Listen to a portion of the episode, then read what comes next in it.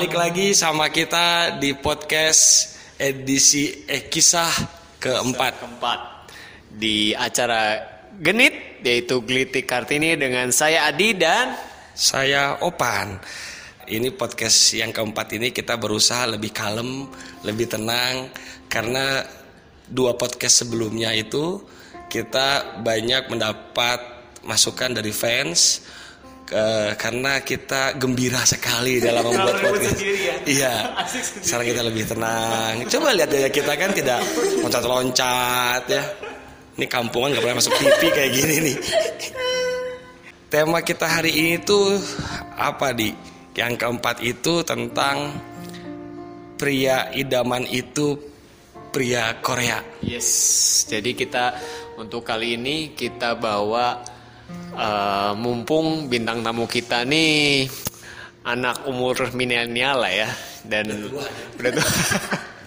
dan bawa budaya mereka ini kan anak-anak milenial nih kan Korea Korea. Jadi ini kita khusus bikin buat eh, bapak-bapak kayak kita nih supaya paham bro anak-anak milenial. Jadi kalau bapak-bapak yang masih ayo yang seumuran eh, masih single kayak gitu bisa paham milenial itu perlu loh bro. Buat pasar baru gitu. Oke. Jadi kit- kita mau kenalin dulu eh, ini ada Angie. Angie mungkin bisa cerita sedikit. Angie ini siapa sih? Eh, aku Enji. Umur harus nggak? Nggak usah. Jangan lah ya. Terserah lah. Atau kepala berapa? Kepala tiga ada. Oh, enggak, enggak nyampe. Dua, dua, kepala dua. Oh, kepala dua, dua sembilan. Jangan dong, jangan disebut dong. Eh, iya iya. iya. Eh, sekarang aktivitasnya kuliah sama pak eh, maga, ma, badah, sama part time juga. Udah sih apa lagi ya? Oke. Aku suka K-pop. Oh suka K-pop. Suka K-pop pas berarti ya. Gi, Ya. lu punya kriteria lelaki idaman itu seperti apa? Awet muda. Gua lah satu. Adi juga awet muda tuh si Adi. Maksudnya Kalau yang kiri aku setuju sih. tapi muda gitu gimana gue rada bingung awet muda awet maksudnya muda, gimana? awet muda tuh gimana ya? Dandanannya muda, gaul banget. Mm-mm, cewek sekarang sih sebenarnya lebih kayak nggak masalah ke umur sih, mau umurnya beda dari 7 tahun, tapi yang penting kalau penampilannya masih oke, masih muda tuh. Kok harus kamu? Sabar, sabar, Ri, tenang, relax. Kita udah janji sama para pendengar tidak boleh biayaan lagi loh. Itu udah janji. Tenang. Coba diulangi lagi. Eh, Mbak Enggi tadi apa yang slow lebih biar mendengar tuh para laki-laki. Ya awet muda, dandanannya ya kekinian lah, hype bis hype bis gitu, Korea kalem-kalem gitu. Terus umur sekarang malah anak-anak lebih seneng yang tua nggak sih? Suka yang seneng. Ini masalah buat wanita-wanita seangkatan kita ternyata jadi masalah ternyata. Dan ternyata angkatan kita jadi jadi on lagi, jadi trending lagi ternyata ya.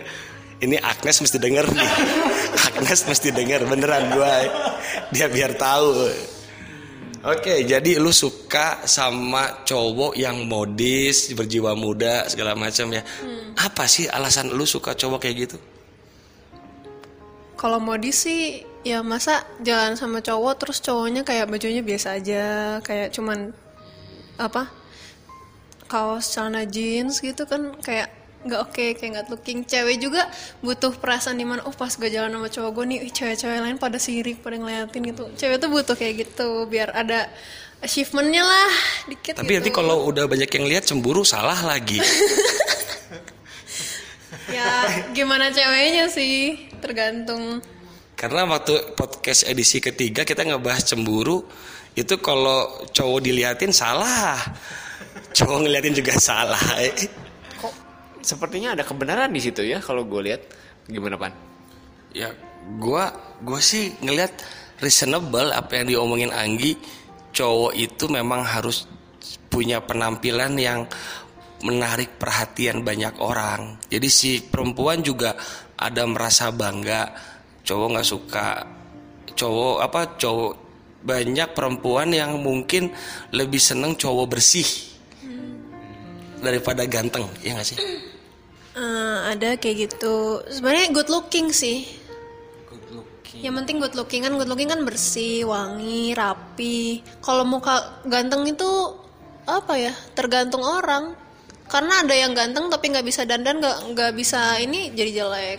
Ada yang muka pas-pasan kalau bajunya modis kan tuh kayak ada Iya. percikan-percikan apa gitu. Jadi gaya tuh penting banget berarti ya. Bergaya nih bener-bener berarti emang apa sesuai dengan tema kita hari ini ya. Pria idaman tuh pria Korea bener kali ya. Memang kiblatnya tuh film-film Korea ya. Bener ya? Untuk zaman ini kayaknya iya deh. Hmm, oke Tapi gue mau, tap- tapi gue mau nanya di kiblat Korea, lu lu lu suka artis Korea siapa? Gi? aduh banyak nih siapa ya Sat- satu aja. Kim Bum aku suka Kim Bum, lu, lu, lu tahu Kim Bum? ngikut eh gue ngikutin Korea gue nggak tahu nama namanya gitu lihat di di film sih suka nonton kalau pas istri gue nonton tapi gue nggak nggak tahu namanya gue cuma tahu muka mukanya aja Kimbu Kim Bum tuh yang ini loh yang eh, di Boys Before Flower. Dia tuh yang apa tukang apa sih pokoknya dia jago keramik gitu terus mukanya tuh baby face banget lucu. Pokoknya seger lah kalau liatnya seger nggak nggak ganteng-ganteng boros gitu. Kalau si apa tuh yang main Endless Love, Rain? Rin ganteng tapi terlalu maskulin. Nah ini pertanyaan bagus nih, terlalu maskulin. Garap nih. Jadi sebenarnya cewek-cewek itu nggak terlalu suka cowok berotot ya? suka sih suka cuman kayaknya yang pas gitu loh karena kan patokan pasnya tiap orang kan beda terus ada eh, beberapa cewek pada umumnya tuh kalau sama cowok yang terlalu eh, matanya terlalu tajam lah terlalu maskulin terlalu berotot tuh jadi jatuhnya dia nggak pede gitu loh Nggak pede. Nggak Kenapa pede ya? karena terlalu apa ya kayak nggak balance aja antara cewek sama cowoknya gitu Nggak balance maksudnya? kayak kita nggak bisa mengimbangi si cowoknya gitu loh kayak sulit gimana ya Oh nggak mau ketilep. Heeh, gitu nggak mau ketilep Jadi di- cowoknya ganteng tapi nggak boleh ngalahin ceweknya. saya akui begitu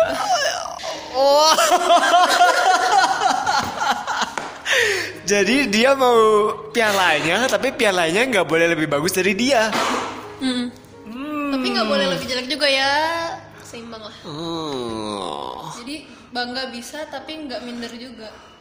Hmm, memang wanita itu kompleks ya. Karena kalau kalau nggak kayak gitu tuh nanti jadinya apa namanya? Eh, pas ini nanti di antara para cewek ada omongan, ih cowok lu kok mau sih sama lu dia kan lebih ganteng dia tuh bisa dapat si ini yang lebih cantik. Nah cewek tuh nggak mau ada omongan kayak gitu, makanya sebisa mungkin seimbang. Bener ini Agnes harusnya ikut nih. Dia bisa menerjemahkan dari sudut pandang yang lainnya. iya karena Anggi ini kata gua opposite dari uh, podcast edisi ketiga kemarin bahwa si perempuan itu suka dicemburuin tapi dia mah nggak suka gitu. Atau gua yang nggak loading ya? Kayaknya beda itu bro, beda, beda ya, beda ya itu. Beda Kasusnya tipe kayaknya, beda beda, kasus. topik bro, beda beda topik. Cewek itu kan kemarin kesimpulannya bahwa cewek itu tidak ada yang cemburu bro, cowoknya yang genit kan. cewek itu ramah, Oh, cowok ramah. Bedain di please misalnya kita pakai gua bersikap ramah. Oke. Ang ini pasti udah punya pacar dong. Nah, kalau cowok lu nih itu kayak yang tadi lu bilang, maksudnya kayak cowok Korea, eh, modis. Kalau dari luar sih bukan kriteria gue sebenarnya. Yang ideal banget enggak sih. Belum belum nemu yang bener-bener ideal banget. Cuman ya aku menerima aja. Kan kalau udah cinta udah beda. Jadi lu siap ya sama dia sampai akhir hayat ya? Insya Allah. Ya menarik juga kalau kadang-kadang yang ideal itu malah nggak akan kita dapat loh. Di. iya nggak bisa. Iya, tapi memang bahwa itu tadi eh, teori yang gue temuin gitu. Memang yang pikiran sadar kita mau sama pikiran kita alam bawah sadar itu beda. Alam bawah sadar tuh pemikirannya lain. Ya itu yang teori podcast yang kedua apa ketiga gue lupa. Jadi kita itu biasanya akan nikah atau dapat pasangan tuh eh, yang mirip kalau gua sama ibu. Kalau eh, kalau cewek itu sama bapaknya. Biasanya mungkin ya, tapi ini tebakan gua si cowok ini mirip bapaknya. Ini kayaknya cowoknya kalem ya? Enggak. Oh enggak. Papa kamu enggak kalem juga ya? Enggak kan. Tuh, ngerti nggak? Jadi hukum apa alam bawah sadar attraction ini eh, dia ketarik yang mirip bapaknya. Mau lu mau nonton film Korea kayak idaman lu apa lu punya list ya. Akhirnya lu dapetin orang yang lu dikenalikan bawah sadar. Karena itu Secara eh, secara secara lu nggak nggak paham, lu bakal nikah sama nggak paham. Ini Opa juga kayak paham ya. Enggak, gue tuh kalau milih pasangan gabungan bokap, nyokap, paman gua gitu ya, tante gua, teman gua jadi Terlalu banyak inspirasi. terlalu banyak inspirasi Gi. Jadi jatuhnya mah gue bingung gini sama bokap gua beda, sama nyokap gua beda, Secara perawakan beda. beda Secara sifat secara sifat beda, beda. Nyokap lu kerja apa enggak? Nyokap gua kerja, Istri lu kerja kan? kerja. Tapi itu mah kebetulan kali. Kebetulan ya zaman sekarang perempuan kalau gak kerja juga aneh gitu ya. Dan apa ya yang ngebuat gua akhir nentuin pasangan hidup gua itu akhirnya bukan karena peringai dia seperti orang Korea atau seperti orang Indonesia atau seperti orang mana. Absurd kata gua. Gua mah menikah absurd. Iya, gue mah nggak ada kepikiran di harus begini. Gue mah absurd dan gue orangnya yang ketika gue dapet sesuatu, ya udah gue jalanin. Gue nggak kepikir standar anu. Gue dulu gue nyimpen loh artis Korea ya. Siapa yang main ini Endless Love yang katanya gadis tercantik sedunia? Song Hye Kyo. Song Hye Kyo. Nah, gue tuh percaya sama rumus Cina nih ya. Kalau lu pingin sesuatu, lu tempelin di dompet lu, gitu ya. Kayak misalkan lu pingin rezeki, masukin angpau di situ ya. Nah, gua itu masukin foto Song Hye Kyo di dompet. Gue gunting dari majalah, terus gue masukin di itu. Gue dapet yang mirip Song Hye Kyo tapi status dia hanya sebagai mantan bekas calon kecengan Oke oke oke oke. dan ah, ya gua gua tapi tapi sempat gua kenal sama cewek seperti itu Gue mau nanya ke Anggi nih. Lu eh, kenal cowok lu di mana? Di gereja, eh bukan gereja, eh, tempat dance pertama kali. Hmm, oke oke. Jadi untuk orang Asia ini teori lagi lah ya selain teori alam bawah sadar yang bahwa lu attract sama ke pasangan yang mirip orang tua lu ya. Salah satu lagi di Indonesia untuk masalah percintaan tuh rumus yang paling berhasil di Indonesia itu cinlok. Itu karena bangsa Asia itu akan ketemu pasangannya entah dia teman sekolah, teman kuliah, eh, teman gereja, pokoknya teman komunitas aja. Bukan kayak bule beda. Kalau bule kan lu bisa di bar lihat, wah ada cewek cantik gua kenalan. Makanya kalau lihat di gue pernah baca reportnya juga kalau orang Asia tuh banget banget banget eh, cinlok.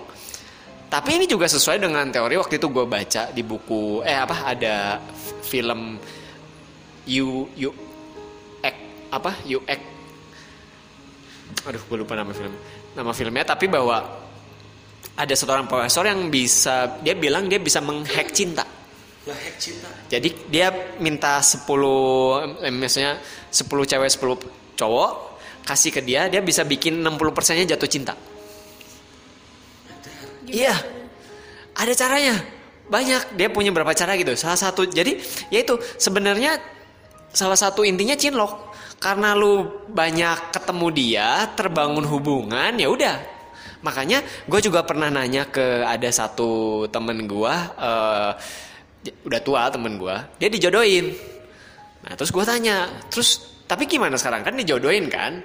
Cinta dia sama suaminya dan langgeng aneh kan itu buat gue karena percintaan kan mestinya kan takdir lah lu milih lah yang sesuai lah ini yang dijodohin malah malah klop malah nggak malah bisa langgeng gitu dan dia cinta lah kenapa bisa cinta nah teori gue kalau ada cewek cowok taruh di pulau dua bulan ya pasti jatuh cinta ya jangan bilang karena es lagi ya Karena S.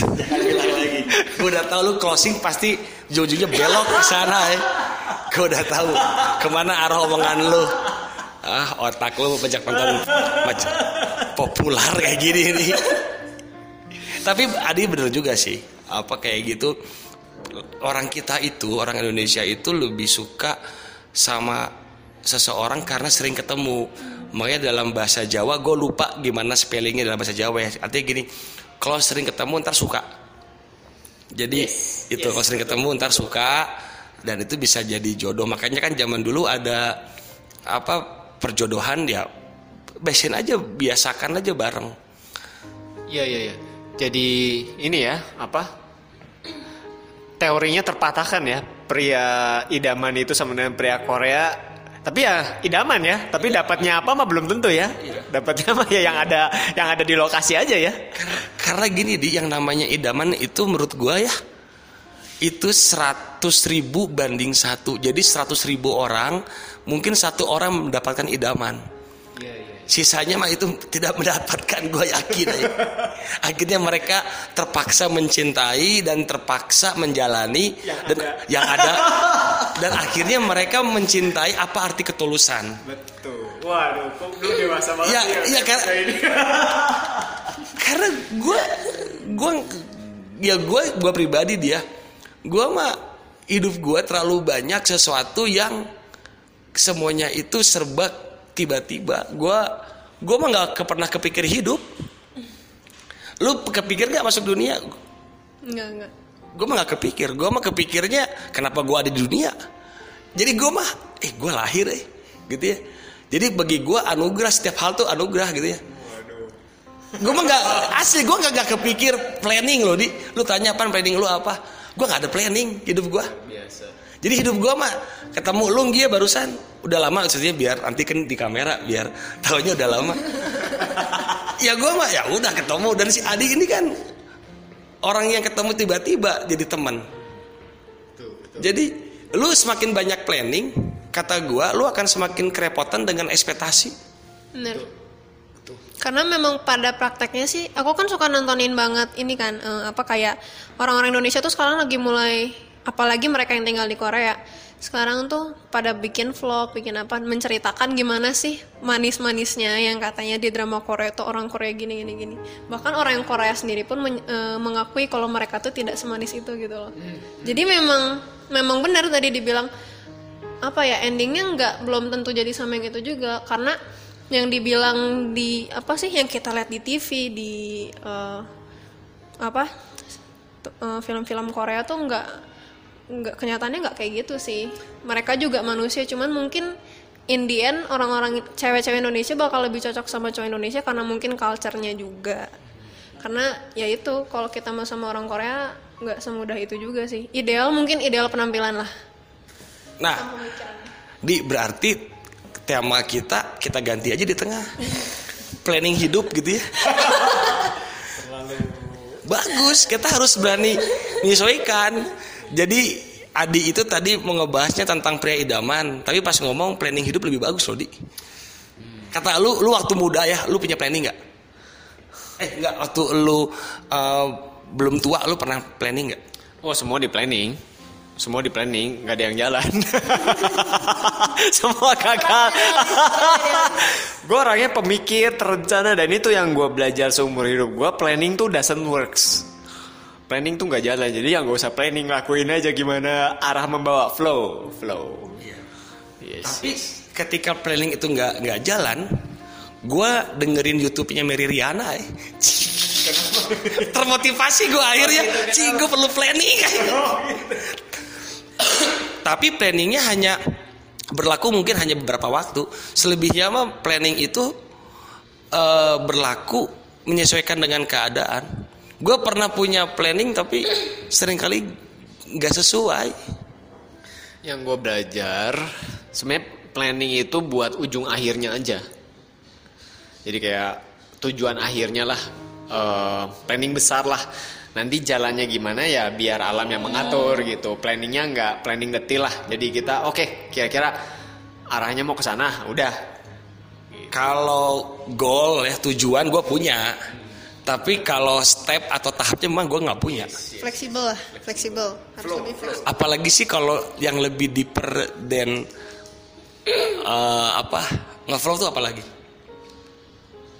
Selain kan tadi lo ngeflow ya, gue gue lebih lagi bukan lagi ngeflow. Apa selain ngeflow kan ada planning itu harus eh, fleksibel. Gue nggak lagi fleksibel, ngeflow nggak lagi fleksibel. Jadi gue lebih parah daripada ngeflow tuh nggak sih? Hidup. Eh, ya jadi gua mah hidup gua itu ya lebih banyak ngikutin apa kata feeling gua aja, insting gua, ngeflow itu ya. Ya feeling gua. Tapi bukan ikut arus dari luar ya. Gua mah nggak nggak terpengaruh sama Gimana luar. dijalaninnya? Iya, eh, flow dalam arti kata flow yang dari dalam. Ya flow dari dalam. Jadi batin Ikutin perasaan lo aja kan, it, flowing nggak nggak nggak punya planning terstruktur, cuman ikut arus, tapi arusnya dari dalam diri lo lah, istilahnya gitu. Iya, iya. Jadi gua dari hati gua bahkan ketika gua kapan gua punya pacar, kapan gua harus mutusin dia ya, kapan gua harus merit, batin gua aja. Kadang-kadang gua suka, saya di sekarang jam berapa ya? Gua pergi ke mana aja, ke Jogja gitu ya, ke mana atau ke Jakarta, ke Singapura. Kadang-kadang gua kalau itu gua nikah aja deh. Ya gua nikah ya. Serius gua mah. Yes, yes. Gua mah waktu itu ya. Tapi yang lucu bahwa cara hidup yang seperti itu yang berhasil. Amin, amin. Kadang kalau terlalu apa direncanakan berbelit-belit sih. Dan dan lu nggak bisa Terlalu ideal. Enggak, dunia berubah terus, switching. Jadi apa yang lu plan ya memang nggak, ya lu nggak bisa tentuin karena dunia kan changing terus kan. Yang lu mau dunia berubah terus, ya lu flow. Makanya tadi kalau tanya pasangan ide, pasangan idaman, gue yang ada mungkin pasangan ngeflow lu kayak gimana. Jadi gue mah cari pasangan yang ngeflow, ngeflow bareng, ngeflow bareng. Sama-sama menikmati ini jadinya. Ini efek samping dari flu eh, Udah kejepit itu. dan kejepit pintu. Oke, lebih banyak kejepit lebih bagus. gila. eh. Masih ada sembilan jari lagi guys. Maksud lo? Oke, jadi kita hari ini setengah jam dari pria idaman ngebahas langsung ke planning, planning hidup. Jadi kadang-kadang idaman itu bagian dari planning, tapi lu nggak usah ngeplan lah. Kata gua sih nggak usah ngeplanning. Idaman, ya cuma idaman. Kalau kan namanya bukan idaman. Nggak semua harus dipatokin banget lah.